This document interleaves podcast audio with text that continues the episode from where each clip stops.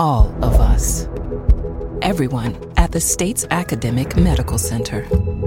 All working together to deliver complete care now and for generations to come. All over the state, including hospital and clinic locations from the Delta to the Gulf Coast. All for one reason you. The University of Mississippi Medical Center. All for your health. This is an MPB Think Radio podcast.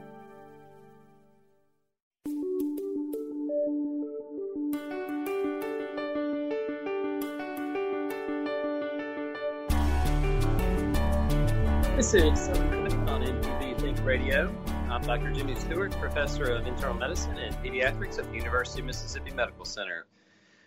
Hope everybody's having a great day today. It's a uh, beautiful weather outside, a little on the hotter side here in Mississippi in the uh, early summertime, but we have gotten a, a little bit of a break uh, from time to time. It was sort of nice last night. I noticed the humidity had dropped a good bit uh, during the day. It was coming back up, of course, at night and early morning but uh, it sort of takes the edge off if you're from Mississippi. If you're not from Mississippi and you're a new implant here, uh, you might be sweating yourself to death. But welcome to the hot, humid summers in the South.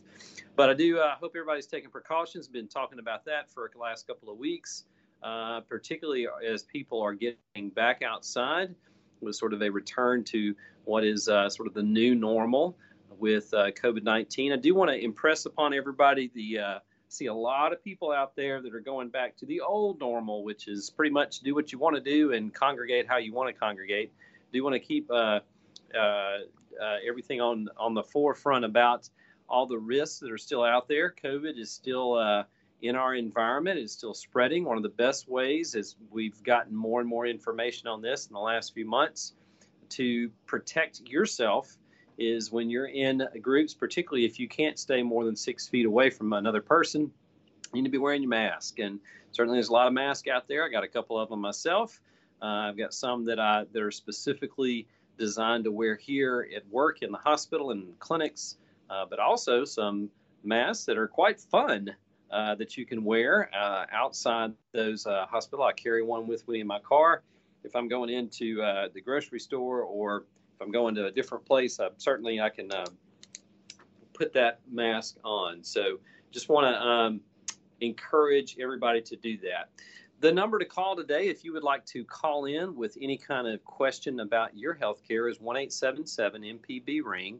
That's 1 877 672 7464. Or you can always send us an email if you're not able to call to remedy at mpbonline.org.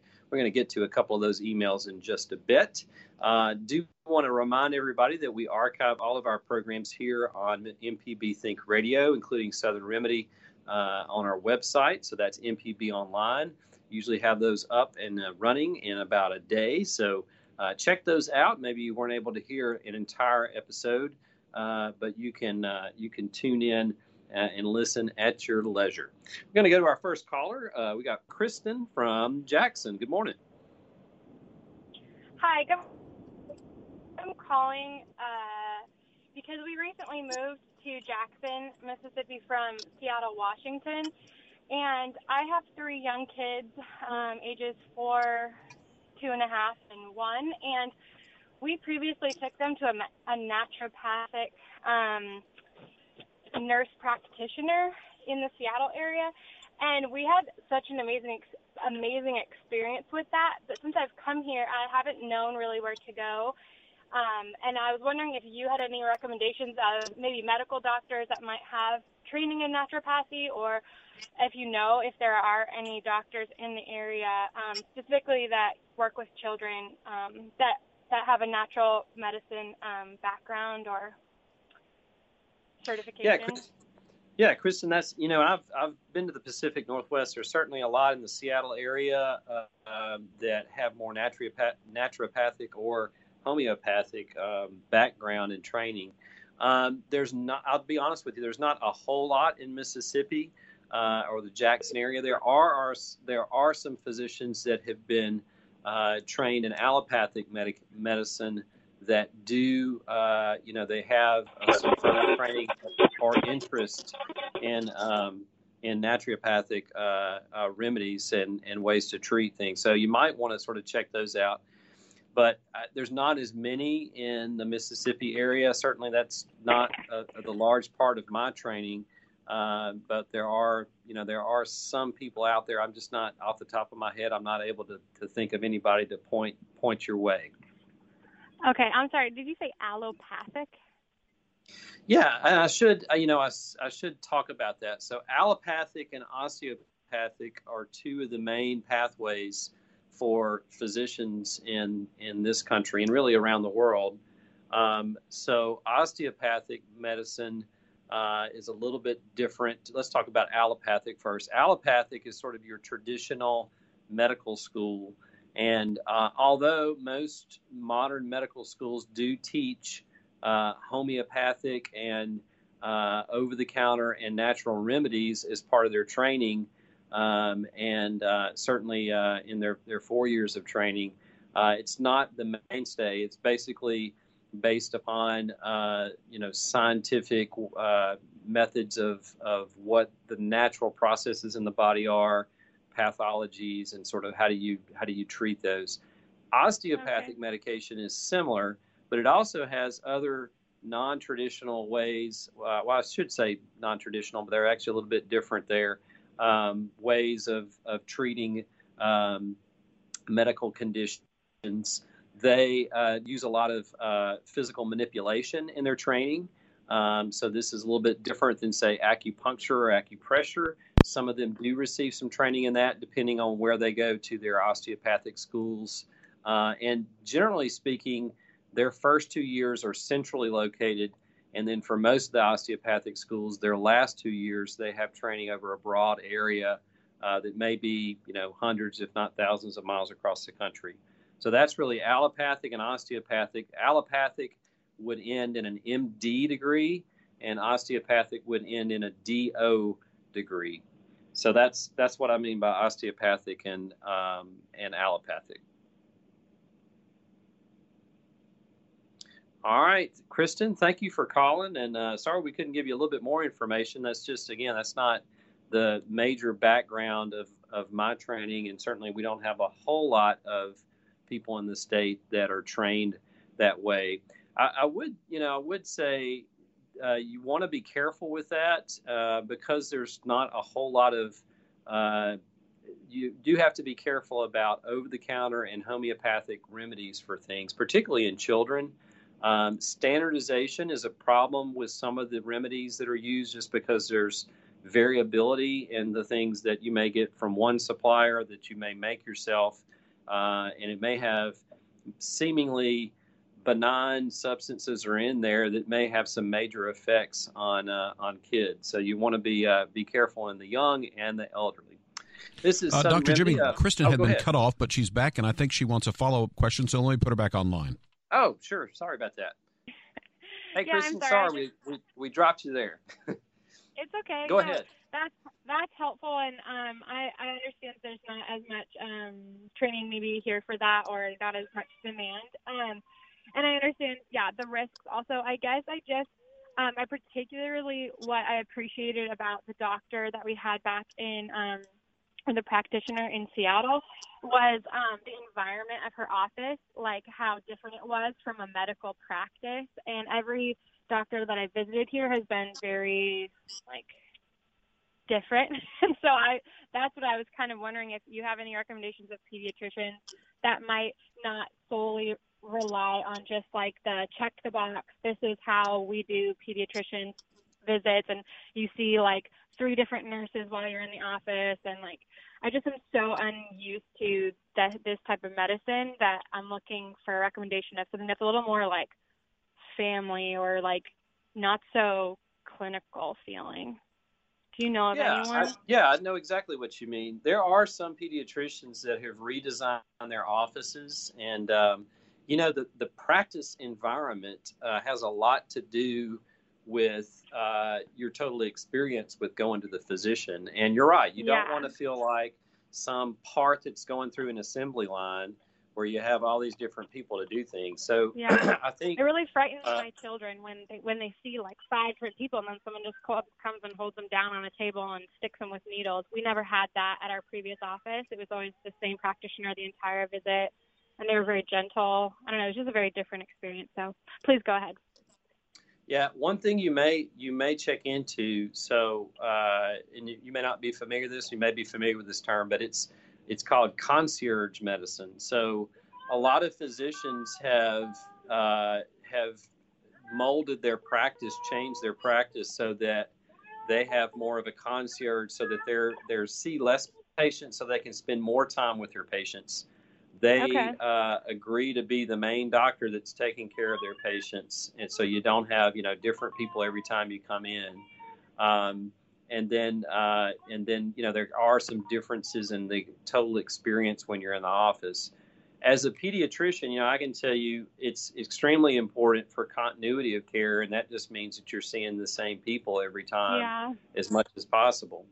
Um, and kids get used to the same people. That's one of the things I like about pediatrics is my patients. I was able to see them, uh, you know, over time and got to know them, and they trusted me and our nurses. Yeah. Um, but you know, unfortunately, a lot of clinics are now have ex- external pressures that sort of fight against that, or maybe they don't yeah. work optimally. Um, but I would just ask around, you know, and call different. That's a great question to ask. Um, you know, your clinics. If you just call and say, "Hey, tell me what the experience is like when I bring my kids in. If I bring my kids in, into you, what's it going to look like? What's the waiting area look like? What's it going to look like of, of who that they see? Are they going to be able to see the same nurses, the same physicians?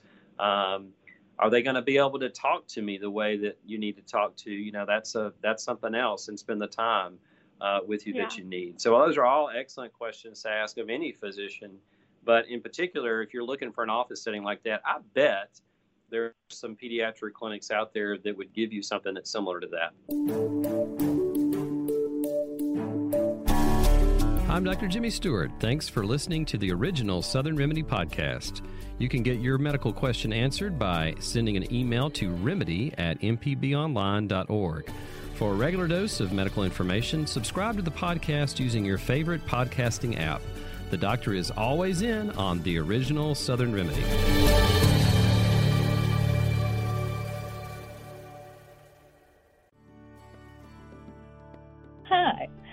Dr. Susan Buttross, host of Southern Remedies Relatively Speaking, a show that explores issues that relate to you and your family, from mental health obstacles and family interactions to handling life's disruptions. Whatever it is, we're here to help.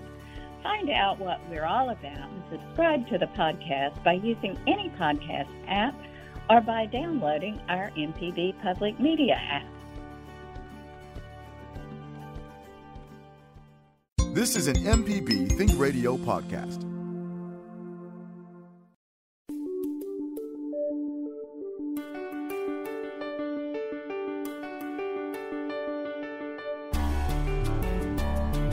Welcome back to Southern Remedy. This is Dr. Jimmy with you this morning, answering your questions about the health care of yourself or maybe somebody in your family. The number to call is 1 877 MPB Ring. That's 1 877 672 7464.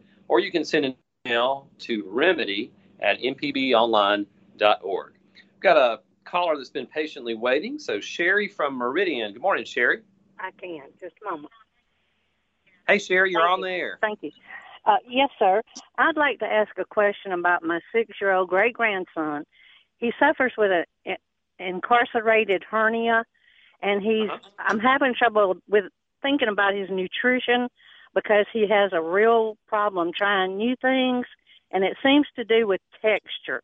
Is there anything that I could try with him that you could recommend? Yeah, let me ask one question for you, Sherry. So, has that hernia been corrected? I'm assuming. It has Surgically? not. It has not. Uh, Okay. I, I hate to say this, but their insurance says it's not. Uh, they won't cover it. That- really? Okay, that's surprising. So, usually when we use the terms now, a hernia, for those of you who don't know, is sort of a bulging out of, of some structure through a hole that has not completely closed up like it should.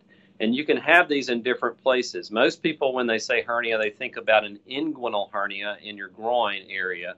There are two types there's a congenital and acquired. Uh, based on the location where they are. But you can actually have hernias in other places. Anywhere you have one structure going into another structure or a hole that usually closes up in development that doesn't close up.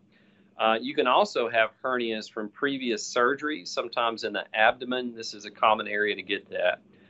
Two common areas that children, uh, you know, have these. One is the umbilicus or the belly button area. Uh, that's an, called an umbilical hernia and then the other one is an inguinal hernia.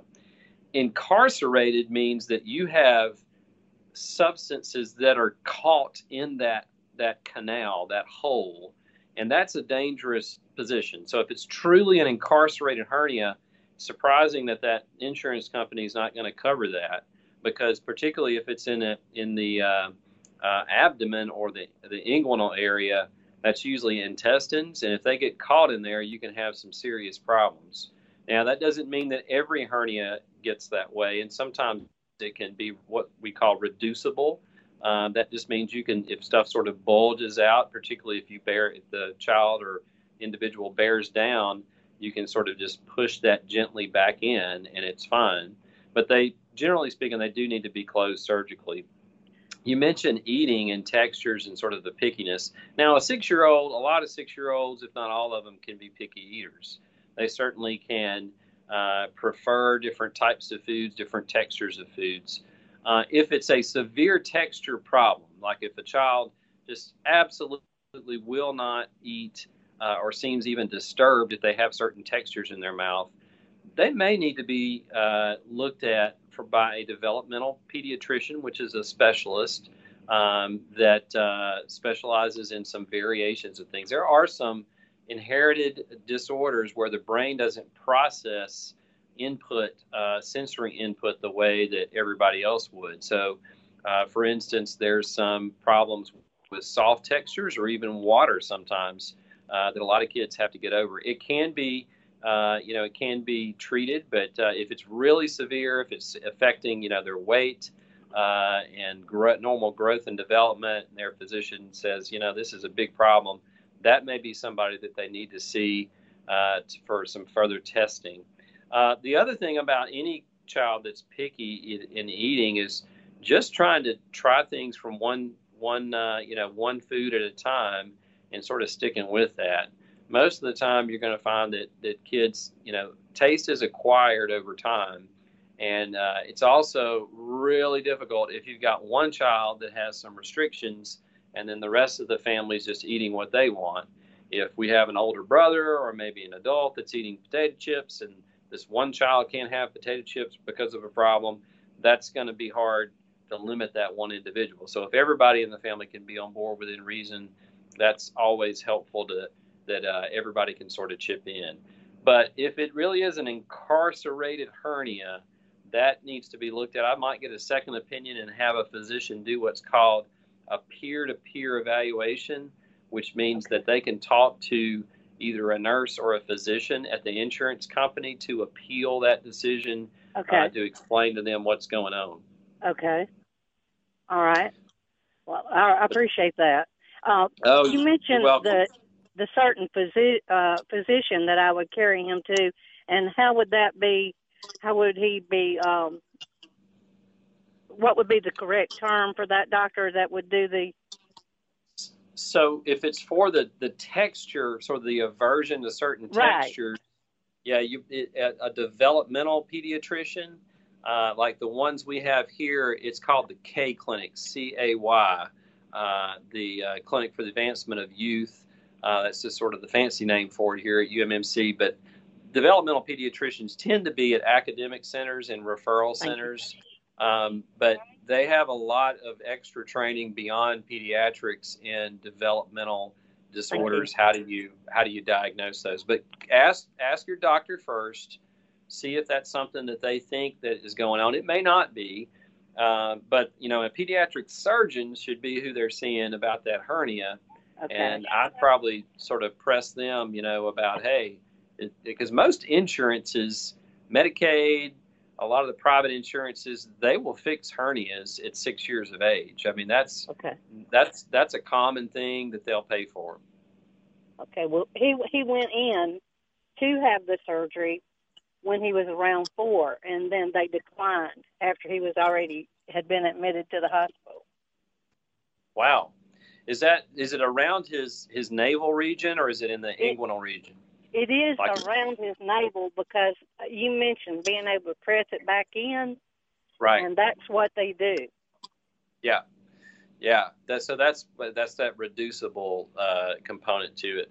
I yeah, I would get them to talk to the insurance. That's that's sort of strange sounding to me. I, I'd get the surgeon to talk to the uh, insurance company and ask for that peer-to-peer evaluation where they can talk to somebody higher up the ladder. Something it sounds like something happened with the insurance company that they have an algorithm that they follow, and if things aren't exactly on that algorithm, they tend to kick it out but there is somebody higher up that reviews those. Uh, Okay. And I, I think you probably got a pretty good chance of, of uh, getting that uh, approved. Okay. Well, thank you so much. We're gonna. Oh, yeah. Yeah. Thank you for calling, Sherry. This is Southern Remedy. The number to call is 1 877 MPB Ring. That's 1 877 672 7464. Uh, while we're waiting on the next call, I do have a couple of emails here that I thought we'd get to. Uh, the first is a question uh, says, uh, I am a healthy 65 year old with well controlled diabetes. I want to participate in a water aerobics class uh, in a four lane swimming pool. Do you recommend I wear a mask while participating? Should I take the class at all? Excellent question from one of our listeners and um, who emailed that in. So, if you have diabetes, one of the best things you can do is participate in regular exercise. It's recommended that you get at least 150 minutes of cumulative moderate intensity exercise a week, uh, or you can get 75 minutes of high intensity. Uh, that's a great way to stay active. Water aerobics class is an excellent way to do that as well.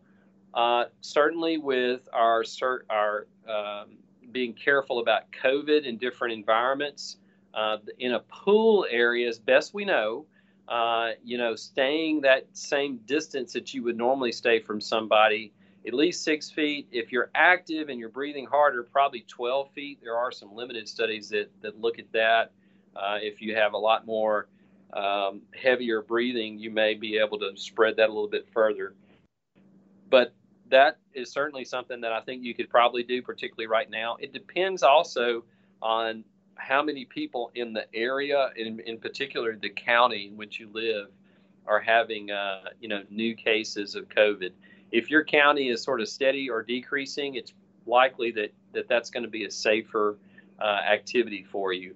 I probably wouldn't wear a mask. You certainly can do that. And one thing about water aerobics is you're going to breathe a little bit faster, but you may not may not breathe as fast as if you were say outside or uh, walking or or jogging or something like that. But I would uh, probably not wear the mask just because it's going to be a little bit harder to to breathe uh, faster as you uh, participate in those aerobic activities. So. First thing to do is to call, uh, you know, wherever that's happening, and to ask them what are the precautions that they're taking to help prevent the spread of COVID in patients? Do they have screening when people come in for these activities? Are they socially distanced out in the pool? Uh, but everything you would normally do on land, I would do in the water. Same kind of things. As far as spread in the water itself, there's not uh, any evidence to suggest that COVID would spread in a swimming pool or uh, an aerobic pool like that that's properly treated. So that should take care of it uh, in the water. Uh, even if you if you immerse yourself in it, it should be fine. Uh, but it's mainly a respiratory uh, transmitted uh, virus. I'm Dr. Jimmy Stewart. Thanks for listening to the original Southern Remedy podcast. You can get your medical question answered by sending an email to remedy at mpbonline.org. For a regular dose of medical information, subscribe to the podcast using your favorite podcasting app. The doctor is always in on the original Southern Remedy.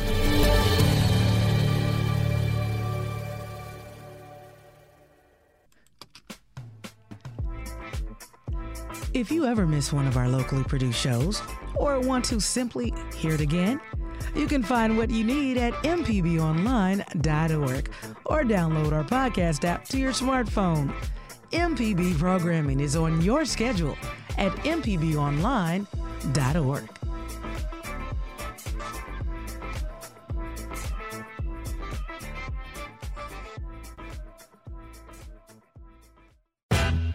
This is an MPB Think Radio podcast.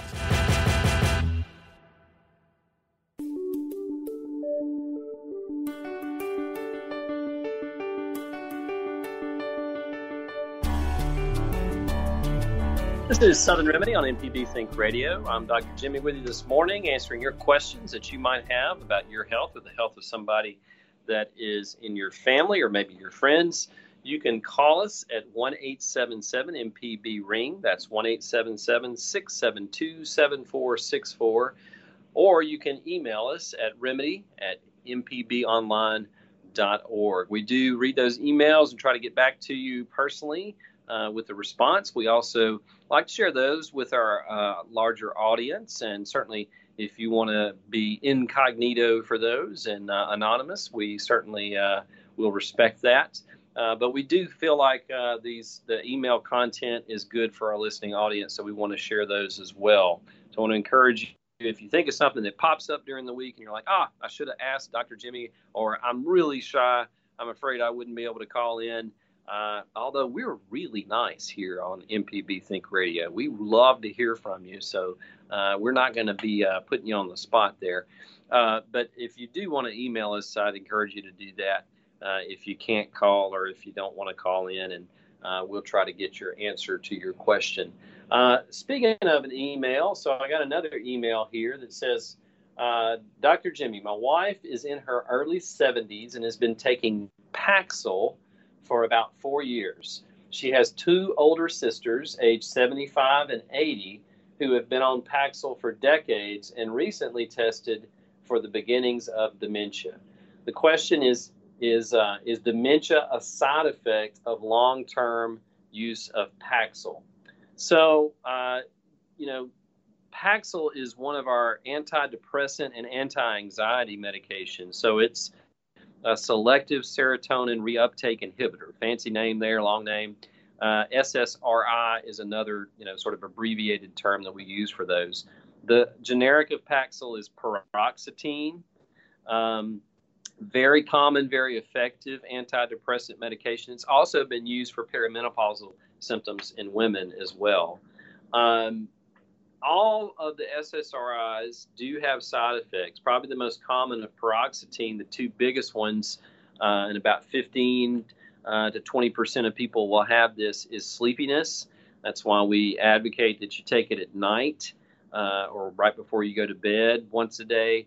And then the second most common uh, side effect tends to be sexual dysfunction. There are others that people have. Uh, weight gain is uh, not a whole lot of people gain weight, about 5% on Paxil, but uh, it tends to be very uh, minimal weight gain. Now, in a, in a patient who is elderly uh, and a patient who has the early symptoms of dementia, uh, you know, a question always comes up is that medication related, particularly in this situation where you have multiple family members that may have are being tested for dementia uh, or may have dementia who have been on Paxil for a long time. So there's not really any evidence that Paxil causes dementia either in the short or long term. In fact, it may actually help in some situations. So dementia has many different causes. I think everybody sort of thinks about uh, Alzheimer's uh, dementia as sort of the thing that pops into your mind. Not all dementia is caused by Alzheimer's, though. That's only one uh, type of, uh, of dementia. There are the neurodegenerative dementias. Uh, so those can be uh, a number of things. Alzheimer's, again, is one. Lewy body dementia, frontotemporal dementia, and Parkinson's is another. You can have actually dementia with Parkinson's. The non neurodegenerative dementias tend to be vascular dementias, and this is damage to the blood vessels that feed the brain, mainly from things like long-standing hypertension, diabetes, over time, that can decrease the blood flow to every organ in your body, but in particular to your brain. Uh, and then you can have a mixed picture if you have more than one of those. Uh, certainly, other there's many other types of dementia that are that are less common. Uh, some of those are inheritable that can affect you later on. But in all of these, sometimes the SSRIs, uh, Paxil being one of them, can be very helpful in treating it. And actually, in the workup for dementia, one of the suggested things, uh, screening tools, is to screen for depression. So, depression can certainly make dementia worse, and there can be other symptoms, sort of neuro uh, symptoms that can go along with dementia. Makes sense if you think about it. If you're not able to remember things or not able to communicate in ways that you once could, that's certainly very frustrating. If it happens over time, it can lead to uh, depressive symptoms. So, uh, to answer back to the question, is this a cause? Not a cause, and may actually be helpful in either uh, preventing some of those other symptoms that you might have along with dementia. Uh, and it might be something that you would actually start in some instances with dementia. You really need to have a really good um, uh, battery of cognitive tests, though, and to exclude some of these other uh, causes of dementia, which some of them may be uh, reversible. So that's just a little bit about dementia, and uh, and always a good idea to think about medications in the elderly as you get older you may not need to be on the same medications, even if you've been on those for 20 plus years. Uh, our bodies do change the way that we metabolize uh, and how we uh, how those medications are broken down and metabolized in the body can be uh, sometimes very harmful, particularly if you're adding medication. So one of the things I do for my patients and the geriatricians do for their patients is look at that medication list, see what's needed, see what can be taken off, and see what's appropriate. So hopefully that's helpful to you. Uh, excuse me. This is uh, Southern Remedy. Dr. Jimmy with you on MPB Think Radio. We're going to go to Rita in Eupora, Mississippi. Good morning, Rita. How are you, Dr. Jimmy? I am uh, good. How are you? I'm fine. Uh, my question is, what do you think about diet colas? Um, I t- personally or professionally? uh, both. I am a I am a water, juice, and occasional uh, real Coke in a red can, or preferably in a glass bottle, is my personal preference uh-huh. every once in a while. But uh, aside from that, you know, professionally, you know, diet drinks were certainly developed back in the um, uh, 70s and 80s. Really, as when they sort of had a boom uh, just because of all the sugar content that are in regular sodas. So it's a lot that you get in a 120 um, cc uh, can, uh, or if you drink even larger amounts of that, now you can get 16, even 20 ounce. And certainly, if you're going out to eat at a fast food place, uh, there's a lot of sugar in uh, uh-huh. in those cola drinks. Uh, you know, people have been very concerned about the these artificial sweeteners in a lot of those other drinks right. uh, the diet drinks, and you know it's been they they've been attributed to everything from cancer uh, risk to uh, to diabetes to lots of different things. There's not a whole lot of data on that. I think it would depend on how much you're drinking. It's always uh-huh. a good idea, I think, to take a take a look and say, okay, am I drinking a six pack or a 12 pack of uh, diet drinks a day, maybe I can cut that back. Maybe I can cut it back uh-huh. by at least a couple. But uh, there's not a whole lot of evidence that that they cause cancer. Uh, most of it's sort of anecdotal, and the studies aren't really designed well to to give you the power to see, you know, if if they really are causing the cancer or not. There's so many other things in our you know in our lives that cause cancer. Two of the biggest ones that are things that we can change is what we eat, particularly higher fatty foods, are directly linked to cancers. And then the other thing is exercise. So if you can do both those things, sort of cut out the fat in your diet, eat a lot of fruits and vegetables, and exercise, you can cut down your risk of cancer a whole lot. And then if you want to have some of those diet drinks on the side, hey, that's okay. It's probably not that uh, not that much of a risk for you. Does that answer uh-huh. the question? Yes, thank you very much. You were very thorough. Oh, thank you. Thank you for calling, Rita. We appreciate that. Let's go to Barbara in Booneville. A little bit of alliteration there. Good morning, Barbara. Good morning. Thank you for calling. What's your question or comment today? I'm wanting to know if Benadryl causes uh, Alzheimer's. So, uh, yeah, the question is Benadryl, which is an antihistamine. So it blocks a histamine receptor and uh, certainly used the most for allergic type reactions that utilize that receptor. Some people also take it for a sleep aid just because it makes you sleepy. That's one of the side effects. Um, Barbara, there's not any, uh, you know, that I've seen. There's not any kind of risk in taking Benadryl for cancer. It is a pretty safe medication. You do want to watch out for these as you get older. They can have some other side effects that might affect uh, a lot of different things. Uh, so if you don't really need it, I probably wouldn't take it a whole lot. But that's one of the major or the most common medications, rather, that people take for allergies sort of in the same family as Zyrtec and Allegra uh, and Claritin. Those are non sedating or less sedating, really, and they act a lot longer. But I'm not aware of any kind of side effect or any study that's shown that Benadryl causes cancer. Well, I'm, I uh, uh, dementia. Oh, I'm sorry, dementia. Okay, yeah, I, I misunderstood. Yeah, uh, so not really a cause of dementia, although it can have some anticholinergic effects uh, and other side effects. Uh, so you may want to be careful. I'd check with your doctor and your pharmacist, both of them, and say, uh, you know, do you think this is safe for me? You may need to decrease the dose. You may not need to take it at all, or look for another alternative but antihistamines in the elderly they can cause other side effects. So i would be a little careful with that. Okay. Well thank you. Yes ma'am medications are really you know some of my older physicians in training most of them who are no longer here unfortunately they um, they uh, would say you know what if you see a patient and they're on 10 medications try to get it down to five uh, try to uh, you know decrease the amount of medications that they're on and look for side effects. Thankfully, we have a lot better means of doing that. A lot of our electronic health records do cross-reference those uh, those medications for any potential side effects. And anytime you order them together, they'll pop up sort of a warning or at least uh, something that you have to think about before you press that button to prescribe them.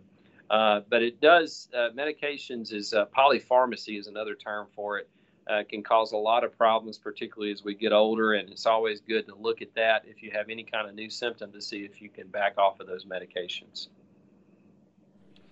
Uh, so, Dr. Jimmy, before we go to our next break, I had a question that's a bit, a little bit of a follow up. Last week we talked about hydration uh, in the hot summer and uh, months that we're currently experiencing, and certainly are coming coming ahead as it gets hotter as the uh, summer goes along. And you talked about uh, importance of hydrating after physical exercise. But one thing that you mentioned that I don't think a lot of us think about is hydration before you exercise. So if you could give us some guidelines of, you know, what, how much, and why that's important. you know, this time of year, you lose so much um, in free fluid through sweating, uh, and that your body needs to cool itself down and to maintain the normal physiologic processes just by, you know, maintaining your blood pressure, maintaining flow to your kidneys and the rest of your organs. So if you're not optimally hydrated, so you know if you're like me, for instance, so I don't, I can get, uh, you know, in a clinic day where I'm seeing a lot of patients, I really have to force myself to drink while I'm seeing in between patients because I'll just forget about it, and before long, it's been six, eight hours since I drank anything. Uh, so it's it's um, that's if you think about going out into into the heat or a hot climate right after that, your body is already a little bit dehydrated, even though you may not feel like it. So it's important to go ahead and pre-hydrate, to drink, drink, drink like your, you know, your urine would be clear. We mentioned a couple of weeks ago. That's probably the best way, sort of the poor man's lab test to see if you're, uh, to see if you're um, uh, adequately hydrated. But if you wait and you start to drink while you're outside, well, you're already behind when you get out there. So if you're playing tennis, if you're walking or running outside, and you go into that situation where you don't quite have as much volume in your system, uh, water volume, blood volume that you would have, you're not going to be able to, to keep up with that, particularly if you're going to do it for more than about 45 minutes um, in the summertime, especially. So you, there's no way for you to keep up with that, and your body's going to have to work all that harder. Throw on to that if you've got hypertension or diabetes. Uh, that's not a situation where you you want to get dehydrated because you can have a lot of negative effects. So prehydrating is very important, and you don't need to prehydrate with anything fancy. Uh, this is for all the younger viewers out there, or the parents or grandparents of younger viewers. You know, everybody wants to hydrate all the time with Gatorade, Powerade, choose your favorite electrolyte drink. That is of no use unless you're actually out there exercising. So, water remains the most important thing that you can prehydrate with. Save those other drinks until they're you're out there, uh, particularly longer than about 45 minutes. Most of the newest um, the newest data would support that you, that could help at least a little bit uh, in uh, making sure that you're not going to have an electrolyte problem. But beforehand, you're just going to get a whole lot of extra sugar uh, and calories if you're drinking those um, sports drinks uh, when you're not outside. So that's not really helpful. Water's just fine, very healthy for you to do that. Um, a lot of people ask about, you know, uh, juice juices too. That's not really something we recommend a whole lot. Um, again, it has even if it's unprocessed, it has a lot of sugar in it if you drink a lot of it. So no more than about six to eight ounces a day is probably what you need uh, at any age.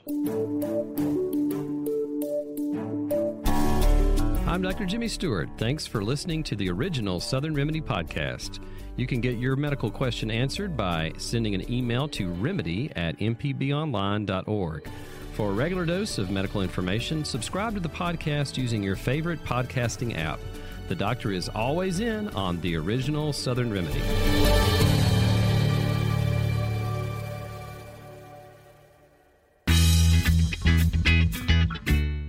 Professor Richard Gershon from the University of Mississippi School of Law, host of In Legal Terms. If you're enjoying this podcast, I encourage you to listen to In Legal Terms, the show about you and your rights. We find interesting legal topics to bring to you and let you know how the law affects you. Find in legal terms on any podcasting platform on your smart device or on our website in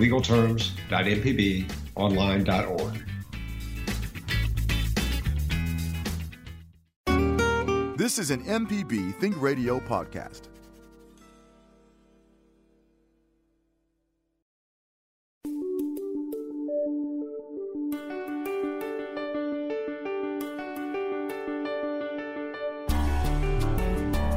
This is Southern Remedy on MPB Think Radio. I'm Dr. Jimmy with you this morning, answering your questions and listening to some comments about your health issues. And it's always great to hear those. And uh, in the future, you know, if you want to call in, that's great, or email us. You certainly can do that.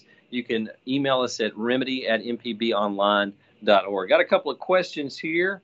Uh, this is one that I received earlier in the week, so it's a great question. Uh, again, sort of summer related.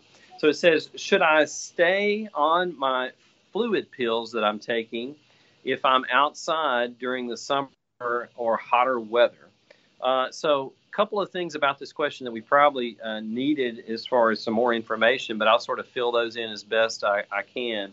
Uh, so a fluid pill, there's two different reasons why a person really might be, two big reasons why they might be taking that. So when we say fluid pills, we tend to mean a class of medications called diuretics. So there are there are a couple of different types of diuretics. There's something called a loop diuretic that acts on the kidney to excrete more water. So it uh, basically is pulling water from the uh, the uh, blood volume, and the kidneys are because of the influence of the medication are getting rid of more of that. So you do have to have kidneys that are working at least a little bit in order to do that. So there are certain situations where you might be fluid overloaded. Maybe one is heart failure, so that's one uh, situation that that might be important. The other is kidney failure. So sometimes if your kidneys aren't functioning and they need a little extra help in getting rid of that fluid, uh, that's one way that you would do it. The other reason for taking, quote, fluid pills is, uh, or diuretic, would be for blood pressure reasons. We've known for years now, decades now, that diuretics, which is a very old class of medications, are very useful, and most people would require a diuretic in combination or alone to control their blood pressure to goal. And there are certain classes, subclasses of diuretics. One is a thiazide diuretic. Those are the most common. That's things like chlorthalidone and hydrochlorothiazide. Those are diuretics that are used for blood pressure reasons, so getting the blood pressure down. Uh, there are uh, uh, potassium sparing diuretics, triamterene, um, spironolactone. Uh, these act a little bit differently on the kidney, but they don't. They they tend to uh, not cause a potassium level to go down. Now, all of those uh, diuretics or fluid pills, they don't really get rid of excess fluid a whole lot, and particularly after you've taken them regularly for about six to eight weeks, you really don't see that much at all. And a lot of people will even take them before they go to bed at night and not see any excess excretion of fluid. Uh, but they're mainly used to treat blood pressure. So if you're going outside during the summer and you're on a blood pressure medicine that is a diuretic, or maybe your health professional has said, hey, this is a fluid pill for your blood pressure, it's generally suggested that you don't stop that. Again, because it's not doing much to pull fluid off, it's really treating the blood pressure through other mechanisms. Now, if you have heart failure or if you have kidney failure, your physician may change your fluid pill or your diuretic depending on certain factors. Now, weight is a very good one. If you're weighing yourself every day, sometimes I'll do this if I'm outside working a whole lot. I'll weigh myself before. I guess it's probably the scientist in my uh, in me that's doing this. I'll weigh myself before and then I'll weigh myself after, and you can sort of see how much fluid you lose during that time period. Even if you burn calories, you're not going to lose a whole lot of weight. Most of the weight you lose when you're outside doing that is fluid losses, and then you'll sort of know over the next eight to 12 hours, sort of how to make how to uh, get that fluid back in your system. Uh, but sometimes physicians uh, and um, physician teams will use daily weights in treating heart failure or even treating uh, patients with kidney disease with uh, a modification of their diuretics. They may have even given you some suggestions about how to do that at home. So you may want to just check with your physician about that. But using that daily weight is very useful in trying to decide how much of that diuretic or fluid pill that you need uh, at any one time. But uh, it's hard to it's hard to really predict that ahead of time. Uh, but if you know in certain situations that you're going to maybe be a little bit more dehydrated, then you might want to check with your physician about modifying that regimen. I'm Dr. Jimmy Stewart. Thanks for listening to the original Southern Remedy podcast. You can get your medical question answered by sending an email to remedy at mpbonline.org. For a regular dose of medical information, subscribe to the podcast using your favorite podcasting app. The doctor is always in on the original Southern Remedy.